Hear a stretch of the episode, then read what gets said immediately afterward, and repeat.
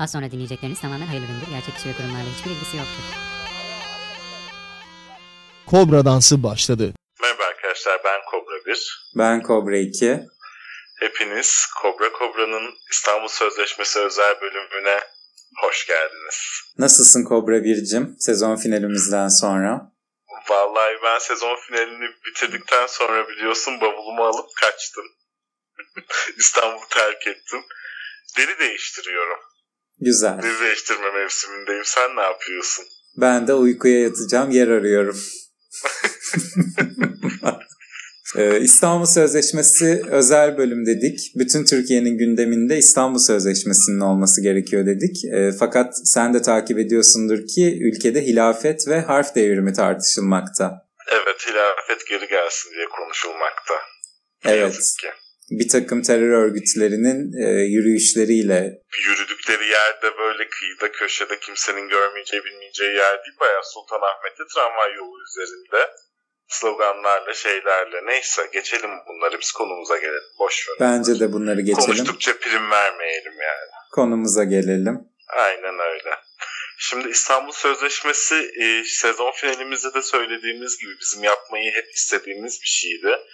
Çünkü Türkiye'de herkesin her konuyla ilgili fikri var ama hiçbir konuyla ilgili bilgisi yok. Ve e, Uğur Mumcu'nun da dediği gibi rahmetlinin bilgi sahibi olmadan fikir sahibi olmak en tehlikeli şeylerden birisidir diyerekten biz de yavru kobralarımızla dilimizin döndüğünce bu konuyla ilgili bazı bilgiler vermek istedik. Öncelikle İstanbul Sözleşmesi'ni imzalayan ilk ülkenin Türkiye Cumhuriyeti olduğunu söyleyelim istersen. Hatta İstanbul Sözleşmesi'ni yazıp Avrupa Konseyi'ne dayatan ülkeyiz biz. Hazırlayan tarafta. Ee, şöyle ki, hatta ismi neden İstanbul Sözleşmesi biraz ondan bahsedeyim ben. Bu bir Avrupa Konseyi Sözleşmesi. Avrupa Konseyi Avrupa Birliği'nin bir parçası değil. Avrupa Konseyi farklı bir organizasyon. Biz bu organizasyona üyeyiz Avrupa Konseyi'ne.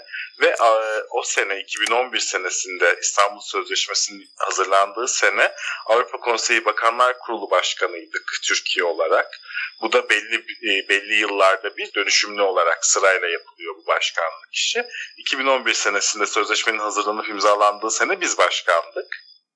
Bu yüzden ismi İstanbul Sözleşmesi. İstanbul'da düzenlenip hazırlandı ve başkanlığını Türkiye yaptığı için o seneki konsey. Ve az önce de söylediğimiz gibi bundan dolayıdır ki ilk imzalayan ülkede Türkiye Cumhuriyeti oluyor. Türkiye Cumhuriyeti'dir. Hatta e, büyük lobi çalışmalarıyla kapı kapı dolaştırıp pek çok ülkeye de bunun önemini ve değerini anlatıp imza toplamıştır. Yönetici imza gezdirir ya apartmanda imza toplar ya böyle bir şey için. Onun gibi böyle ülkeleri gezip imza toplayan taraf da biziz bu sözleşme için. Şimdi dönüp dolaşıp da aman bu niye oldu Allah bizi kahretmesin niye böyle bir iş yaptık diye bu sözleşmeyi tartışmaya açıp istemeyen de biz olduk nedense. Bu da gerçekten çok ilginç. Gerçekten Evet, çok, çok ilginç. ilginç. Bu- İstersen programın nasıl ilerleyeceğinden bahsedelim. Sözleşme nedir, ne değildir, maddeleri nelerdir bunları anlatacağız. Bunlardan sonra da kimler bu sözleşmeye niçin karşı?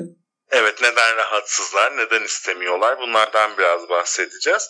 Önce ben biraz şeyden bahsedeyim. Bu sözleşme nedir ve yaptırımı nedir? Bir kere bu sözleşmenin uluslararası bir sözleşme bir yaptırımı yok. Sadece bu sözleşme gereğince kurulmuş Grevio diye bir organizasyon var. Bu organizasyon gelip ülkelerde araştırmalar, gözlemler yapıp raporlar hazırlıyor sadece ve bu raporların bir yaptırımı olmuyor ne yazık ki. Sadece bir raporlama söz konusu oluyor.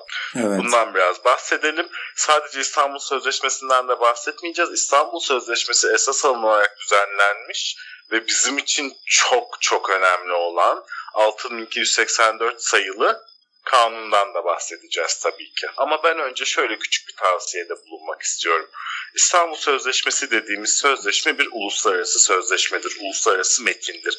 Uluslararası sözleşmelerde açık kapı veya tartışmaya açık çok karmaşık cümleler kullanılmaz. Kısa, açık ve net cümleler kullanılır ki dediğimiz gibi yani uluslararası bir sözleşme olduğu için yüzyıllarca yürürlükte kalacağı, e, hesaplandığı tahmin edildiği için olabildiğince açık ve net yazılır.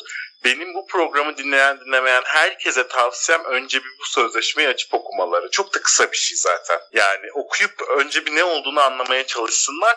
Böyle yani bunu anlamak için hukukçu olmaya falan gerek yok. Türkçe bilmeniz yeterli. Okuduğunuzu anlamanız yeterli. Kobralığı da elden bırakmıyoruz tabii bu süreçte. E bırakmayacağız tabii canım. 30 sayfa okumak istemeyenler için İstanbul Barosu da sözleşmenin kısa bir özetini çıkarmış. Biz de istersen onu merkezimize alalım. Çünkü orada en önemli şeyler var. Sen ayrıca bir detay istersen sözleşme de önünde açık. ekleyeceğim. Sözleşmeye Hı hı. geçeriz. Hı hı, tabii ki. Tabii Bu ki sözle- olur. Çok güzel olur.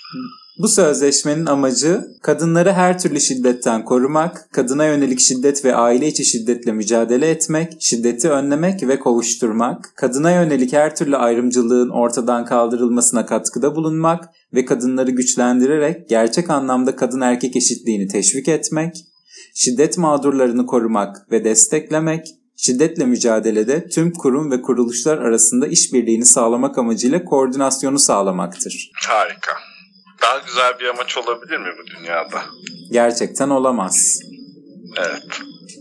Ama tabii ki e, bir kesimin itirazları burada daha başlıyor. Evet. E, bu şiddetin önlenmesi değil, toplumsal cinsiyet rollerini ortadan kaldırmaya ve insanları cinsiyetsizleştirmeye yönelik bir amacı var bu anlaşmanın diyorlar.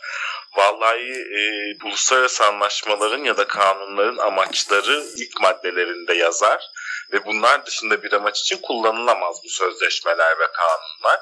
O yüzden böyle e, altından anlam çıkarmaya çalışmak, bu tarz şeyler yapmak biraz öküz altında buzağı aramaya giriyor. Kimse kusura bakmasın. Tabii tabii. Amacı belli yani sözleşmenin. Yani, açık e, açık yazmışlar birinci maddesinde. Ee, Anadolu Gençlik Derneği sözleşme daha yeni başlamış. Bismillah. Öncelikle bu sözleşmeyi imzalayarak ülkemizde baş edemediğimiz, yurt dışından destek almak zorunda kaldığımız bir kadına şiddet problemimiz olduğunu kabul etmiş olduk. 2011 yılında nüfusumuz 73 milyon ve ülkede 121 kadın öldürülmüş. Bunların çoğu da cinsiyetlerinden dolayı yani kadın olduğu için değil, katil ile aralarında problem olduğu için öldürülmüş. Yani ülkemizde kadına şiddet uluslararası yardım isteyecek boyutta değil. diyorlar kendileri. Siz kendi ülkenize bakın. Bizde kadına şiddet sorunu yok dememiz gerekirken ezik ezik sözleşme imzalamışız. Diyor Ezik Anadolu ezik. Gençlik Derneği. Anadolu Gençlik Derneği'nin tavsiyesi herhalde e, sözleşmeden çekilelim. 6284'te kaldıralım. Evet bu konuda da bir açıklamaları var. Ardından sözleşme şartlarını yerine getirmek için 6284 sayılı kanunu çıkarmışız. Bu kanun kısaca kadın ve erkeği birbirine düşman etme kanunudur. 6284 ile her yıl 150 bine yakın erkek evinden atıldı. Sudan sebeplerle sokağa atılan, mahallesine bile giremeyen, cinnet geçiren erkekler sebebiyle cinayet sayısı artmış. Yine kadın suçlanıyor burada farkındasın değil mi? Evet, evet. Yani şiddet gören kadın hakkını kullanıyor ve bu sebepten erkeğine cin- cinnet geçirtiyor. Evet. Bu yüzden de öldürülmeyi hak ediyor gibi bir anlam çıkıyor buradan. Yani çok benzerini ben geçen akşam Habertürk programında Temel Bey'den de Temel Karamollaoğlu'ndan da işittim çok benzer şeyleri. Tüylerim ürpermedi değil açıkçası. İstersen devam edelim sözleşmemize. Devam edelim. Kadınlara yönelik şiddet. Kadınlara yönelik ayrımcılığın bir türü ve bir insan hakkı ihlalidir. Kamu hayatında veya özel hayatta meydana gelen baskı veya rastgele özgürlüğünü engelleme de dahil. Kadınların fiziksel, cinsel, psikolojik, ekonomik zararı veya ızdırabı ile sonuçlanan veya sonuçlanması muhtemel olan tüm eylemler toplumsal cinsiyete dayalı şiddet anlamına gelir. Sözleşmenin 3. maddesinin A bendine atıfta bulunulmuş bu anlatımda. Şöyle bir şey, bu, bu aslında çok güzel ve büyük bir kazanım. Yani çünkü bizim kanunlarımızda şiddet dendiğinde hep akla gelen şey toplumda da öyle ne yazık ki fiziksel şiddet oluyordu. İlk defa e, cinsel, psikolojik ve ekonomik şiddetinde bir şiddet türü olduğu ve bunların da engellenmesi gerektiği söyleniyor kanunlarda. Bu da çok önemli yani. Kesinlikle çok anlaşmayla ilgili. önemli. Yani fiziksel şiddetin yanı sıra psikolojik şiddet bence oransal olarak çok daha fazla zaten. Ekonomik şiddet de öyle. Ekonomik şiddet de öyle. Ve cinsel şiddet de aynı şekilde. Yani bir bu, buna bu, bu konuyla ilgili çok fazla haberler ve fetvalar gördük, duyduk. Ama bir kadın evli de olsa, e, bir ilişki içinde de olsa olmasa da eğer size sizinle bir birlikteliği reddediyorsa evli dahi olsanız bu red üzerine yaptığınız her türlü baskı ve zorlama cinsel şiddete girer. Cinsel saldırıdır. Bu konu bundan da haberiniz olsun yani. Ee, tabii ki bu maddeye de karşı olan bir sürü grup var. Bunlardan E biraz... tabii her şeyden önce Diyanet zaten diyor ya melekler düşman olur size evliyseniz, kocanızı reddederseniz melekler sizin düşmanınız olur diye. Onların fetvası değil miydi bu? Zaten Diyanet de İstanbul Sözleşmesi'ne karşıdır diye düşünüyorum. E tabii. Zaten şunu fark ettim. Sözleşmeye karşı olan kesim mütedeyyin kesim. Sözleşmeye karşı olan kesim eve geldiğinde sıcak yemeğini önünde, e, sabah kalktığında gömleğini ütülü, ne bileyim ter, akşam eve geldiğinde terliklerinin önünde, çayını bilmem nesini önünde görmek isteyen kesim. Öyle bir dünya yok artık. Kimse kusura bakmasın 21. yüzyılda yaşıyoruz. Hayat müşterek. Herkes her koyun kendi bacağından asılır. Ee, sözleşmeye karşı olan kesim döverim de severim de diyen kesim. Evet. Evet. Ama ne yazık ki artık dediğin gibi 21. yüzyılda böyle bir şeyin e, izahı dahi olamaz. Sözleşmeden devam edelim. Toplumsal Devam edelim. cinsiyete dayalı şiddet. Kadınlara yalnızca kadın olmalarından dolayı uygulanan ve kadınları orantısız biçimde etkileyen şiddettir. Taraf devletler İstanbul Sözleşmesi hükümlerinin uygulanmasında ve etkilerinin değerlendirilmesinde toplumsal cinsiyet bakış açısına yer vermeyi, kadın erkek eşitliği ve kadınların güçlendirilmesine yönelik etkili politikalar geliştirmeyi ve uygulamayı taahhüt etmişlerdir. Bravo. Hakikaten bravo yani. Evet devam edelim. Taraf devletler kadının aşağılığı iddiasına veya kadın erkek için kalıp rollere dayanan ön yargıları, örf, adet ve gelenekleri ve tüm diğer uygulamaları ortadan kaldırmak amacıyla kadın ve erkeklere ilişkin toplumsal ve kültürel davranış modellerinde değişim sağlamak için gerekli tedbirleri alacaklardır. İşte bu en çok korkutan Madde. bu madde evet en çok korkutan maddelerden biri daha doğrusu. Çünkü neden? Bu madde uygulanmaya başlanırsa bazı babalar kızlardan başlık parası alamayacak. Bazı adamlar istediği kadınla parasını verip evlenemeyecek. Kız isteme gibi manasız kadını aşağılayıcı uygulamalar mevzu bahis olmaktan çıkacak. Hı hı. Yani bu çok o kadar çirkin bir şey ki birinden ona ait olan bir şey isteyebilirsin. Ben senden gidip Galata Kulesi'ni isteyebilir miyim? Yani istemezsen daha mutlu olurum. İsteyemem. Neden? Çünkü Galata Kulesi senin mi? Değil. Gelip de senden kızını isteyebilir miyim? İsteyemem. Neden? Çünkü kızın senin malın değil. Değil. Hür iradesi olan bir birey istediği kişiyle evlenir, istediği kişiyle istediğini yapar. Sen de böyle baka kalırsın. İşte bu işte kadın yemek yapar. İşte erkek eve para getirir. Kadın evi çekip çevirir, erkek para kazanır. Tabii. Rollerini yıkmak üzerine bir sözleşme olduğu için Bu da bazı bundan insanların zoruna gidiyor. Yani, evet sözleşmeden devam edelim. Edelim. Failin namusunu korudum. Savunması bu sözleşmeye göre asla dinlenemez ve karara esas alınamaz. Kültür, gelenek, görenek, din gerekçesiyle işlenen suçlarda haksız tahrik, iyi hal indirimi uygulanamaz.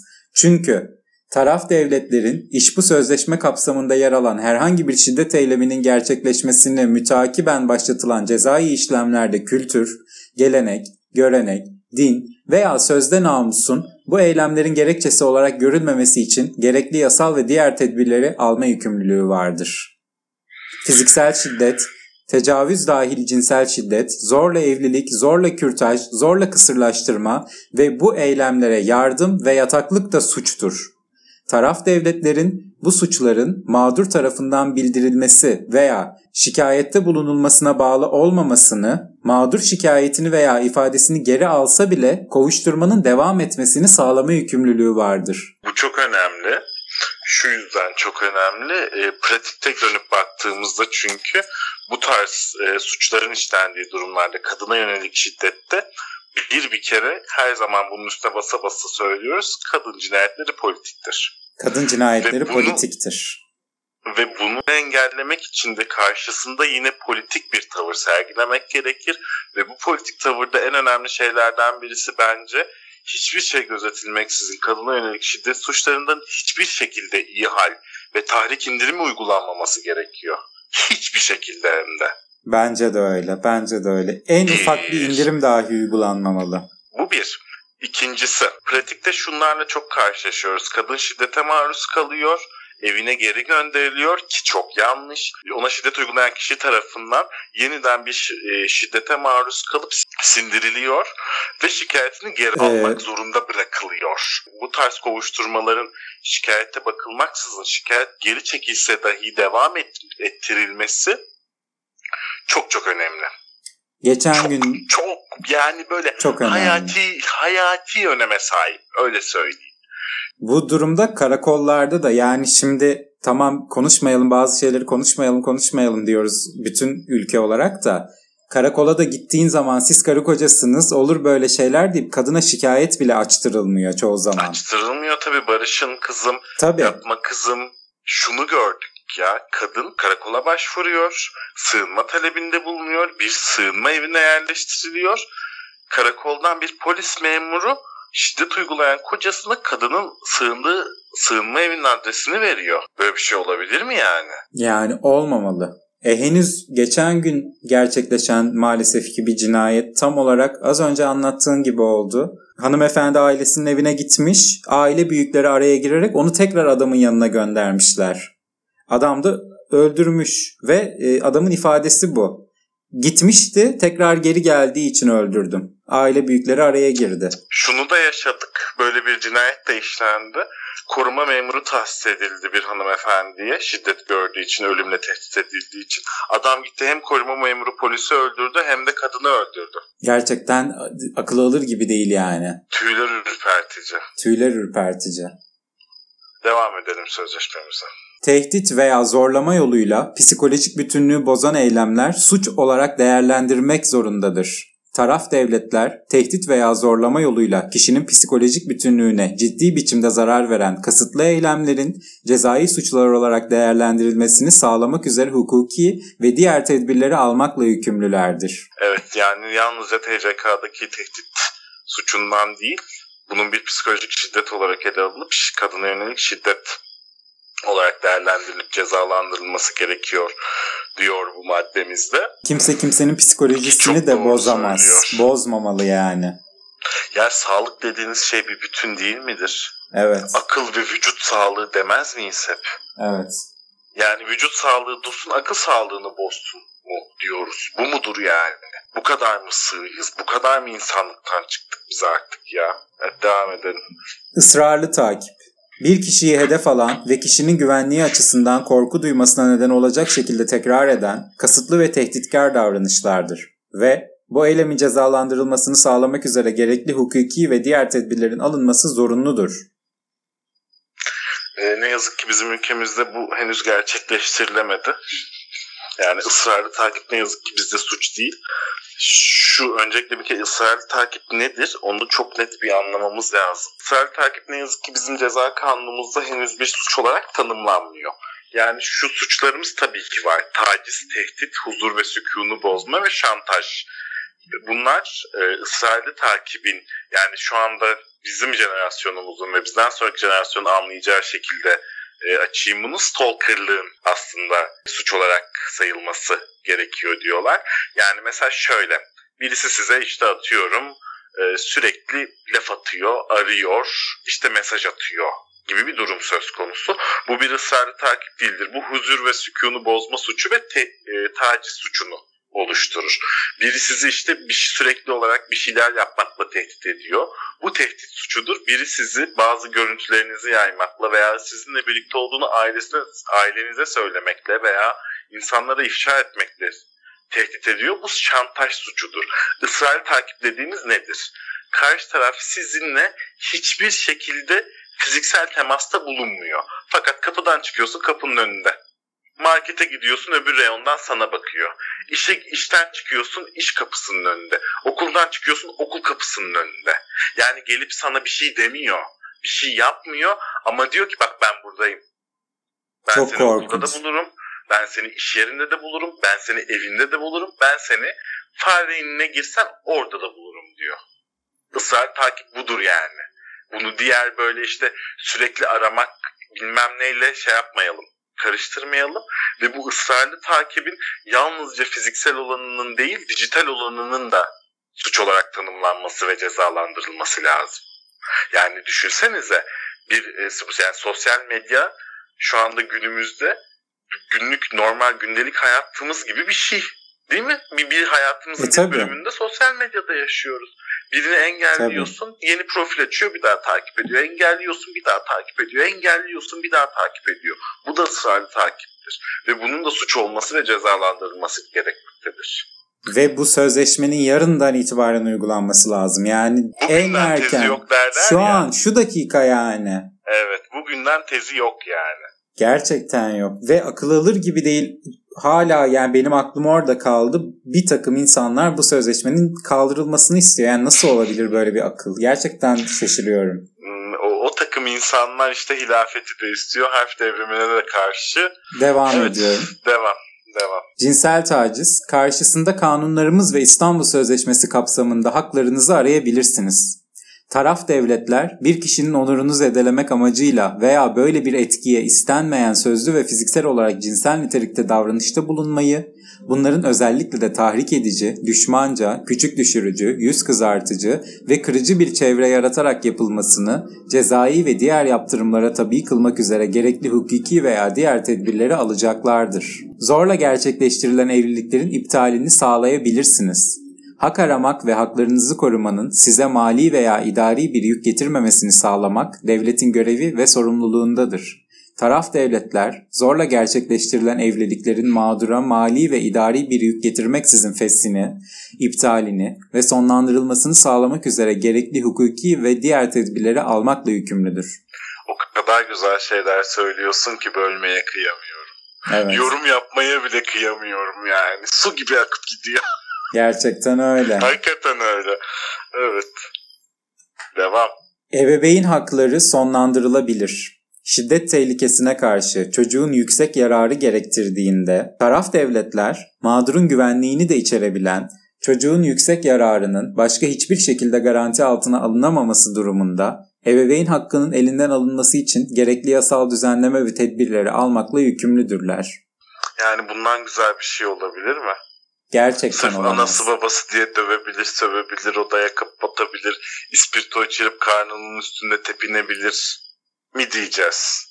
Dememeliyiz. Devlet olarak her vatandaşımızı yani. korumamız gerekiyor. Her vatandaşımızı %52'nin dışında kalan vatandaşlarımızı da Aynen öyle. Velayet ve kişisel ilişki hakkında sınırlandırma. Şiddet ve şiddet tehlikesi mevcut ise İstanbul Sözleşmesi gereğince aile mahkemelerinden çocukların velayeti ve kişisel ilişki hakkında sınırlandırma veya kaldırma kararı verilmesini isteyebilirsiniz. Şiddet mağdurlarının soruşturma ve kovuşturma evrelerinde hak ve çıkarlarının korunması zorunluluğu vardır.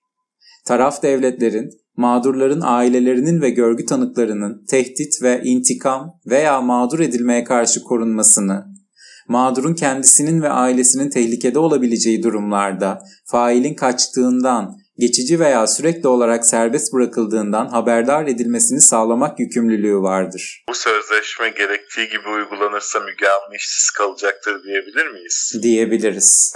Gerçekten diyebiliriz.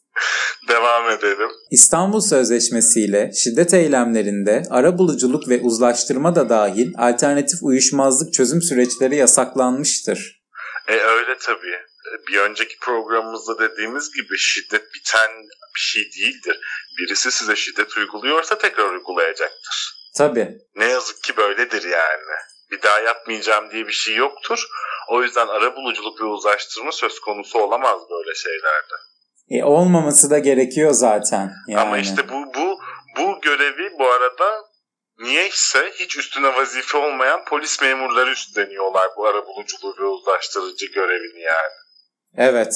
Kız- Kızım aile arasında olur böyle şeyler az önce de Kocandır gibi. döverdi severdi. Tabi. Büyütmeyelim. Hadi halledelim. Barışalım. Derler. İş çıkarma bize. İş çıkarma bize. Polis olmasa aile büyükleri işte. Gördük Tabii örneğini. işte. Hiç Gördük üstte vazife örneğini. olmayan insanlar işte dediğim gibi.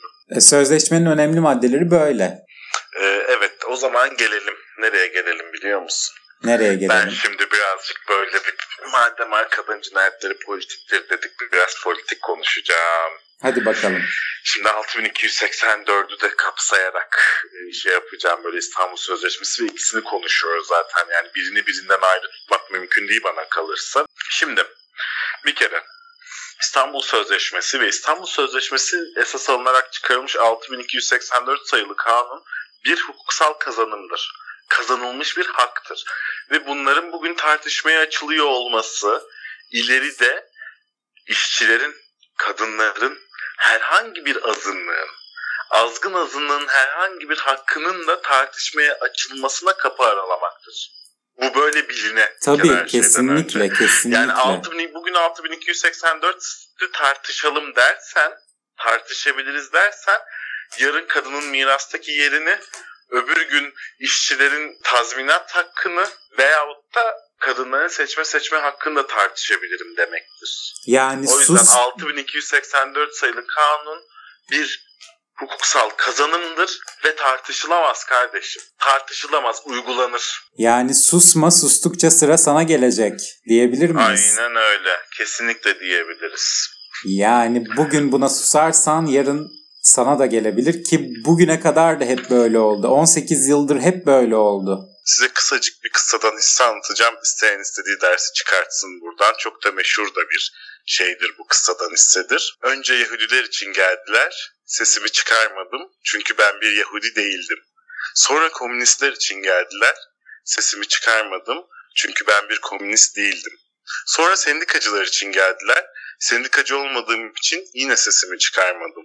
Sonra benim için geldiklerinde bir de ses çıkaracak kimse kalmamıştı. Ya Nazi Almanya'sında yaşamış bir pastörün kıssadan hissetidir bu. İsteyen istediği dersi çıkarabilir buradan. umarım çıkarırlar hayatım. Şu karşı olanları ben şöyle baştan aşağı son kez bir saymak istiyorum. Ki herkesin Evet, akıllarına hayatım. Biz de ifşalayalım. Yürü. Kim tutarsa. Ve belki de hani İstanbul Sözleşmesi hakkında e, fikri olmayan, nerede durması gerektiğini bilmeyen dinleyicilerimiz de olacaktır mutlaka. Yani nedir ne değildir bunu bizimle birlikte burada dinleyerek öğrenecek e, dinleyicilerimiz de vardır. Onlar da kimlerin yanında yer alması gerektiğini belki çok daha iyi anlarlar. Buyurunuz. Zeynep Der, Kocaeli zamanının Zeynep'i, Duyarlı Hanımlar Yardımlaşma Derneği, Aile Akademisi Derneği, Yeni Akit Gazetesi ve Yeni Akit Gazetesi yöneticileri, Türkiye Yazarlar Birliği İstanbul Şubesi, Profesör Doktor Ahmet Şimşirgil, Köklü Değişim Yayıncılık, İstanbul Sözleşmesi kaldırılsın diye bir imza kampanyası düzenlemişler. Anadolu Gençlik Dergisi, Profesör Doktor Sefa Saygılı, Sema Maraşlı Güçlü Kadınlar Neden Mutlu Değil isimli kitabının yanında 16 farklı kitabı daha var. Kendisi de bir imza kampanyası başlatmış. Ayrıca Bulgaristan, Hırvatistan ve Macaristan'da sözleşmeden çekilen ülkeler arasında Türkiye, Bulgaristan, Hırvatistan ve Macaristan olması diyebilir miyiz? İran diyebiliriz. olmasın diyorduk. İran olmasın İran diyorduk. olduk, Bulgaristan, Hırvatistan, Macaristan olmayalım bari. Umuyorum. Son bir şey daha söyleyelim istersen buradan. Söyle. Kendilerine soru sorulmadıkça bir takım ünlülerin de bilmedikleri konular hakkında yorum yapmamaları gerektiğini düşünüyorum. Bir takım ünlülerimize de hiç kimsenin bazı konular hakkında fikrini sormaması gerektiğini düşünüyorum ben de. Ben de öyle düşünüyorum.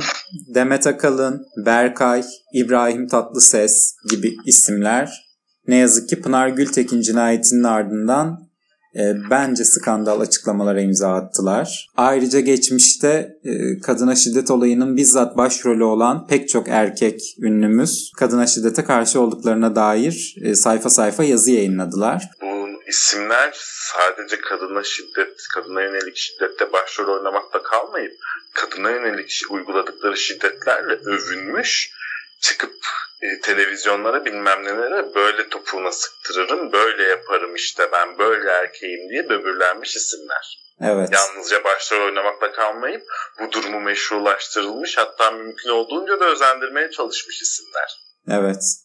Ve bu isimleri affetmiyoruz. Affetmiyoruz. İstedikleri kadar yazsınlar Twitter'lar oralara buralara. Biz onların ne boklar yediğini, nasıl insanlar olduklarını çok iyi biliyoruz. İşte o kadar. Sonuna geldik sanırım programın Kobra Bircim. Ya bu konu konuşmakla bitmez. Tabii. Ama Yani kısa tutalım da insanlar azıcık böyle kısa kısa bir yani kısa kısa bir bilgilensinler de ona göre fikir sahibi olsunlar. Bizim amacımız da oydu. Lafı ne kadar uzatırsak o kadar can sıkıcı olacak bu iş. Yani o yüzden olabildiğince kısa tutalım. İnsanlar bu konuda ufak bir bilgi sahibi olsunlar diye bu programı çektik. O yüzden dediğin gibi sonuna gelelim artık ki lafı uzatmamış olalım. E, umarız ki e, faydalı olmuştur. Umarız ki e, pek çok insan bunu dinleyerek sözleşmenin detayları hakkında bilgi sahibi olur. Dinleyen herkese evet. çok teşekkür ederiz.